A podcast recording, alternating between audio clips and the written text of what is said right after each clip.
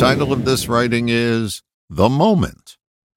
It's my experience that most people have been exposed to the moment. The moment is a time when time stood still.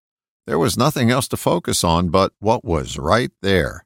People remember the moment and mistakenly attempt to recreate it by revisiting the place where the moment occurred.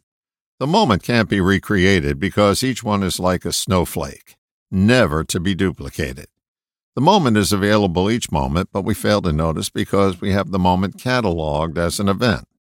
An event may have happened in the moment, but it is not the moment. The moment is an ever present sacred place where life happens. We become too busy with our life circumstances to notice the presence of the moment. In fact, there are many who are so far away from the moment that they don't know the moment exists.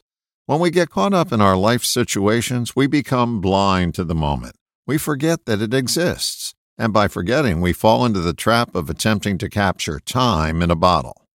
No moment is more potent than another. They all contain the same power the ability to live life now.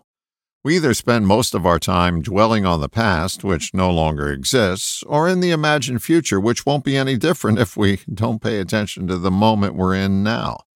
This moment is the only time there is. If you close your eyes to it, you close yourself off to the opportunities it presents. When you're in the moment, you're in a powerhouse of creativity. It's the only time where any action can take place. You can't act in the past, which is gone, and you can't act in the future, which isn't here yet. You can only act now. Remember, when the future does get here, it won't be the future, it will be now. Now is the only time there is, and now is the moment. Start noticing that the moment is always here. The more often you notice and focus on right now, the more life you'll live, rather than waiting for life to happen. Your life begins when you focus on the moment you're in. All the best, John.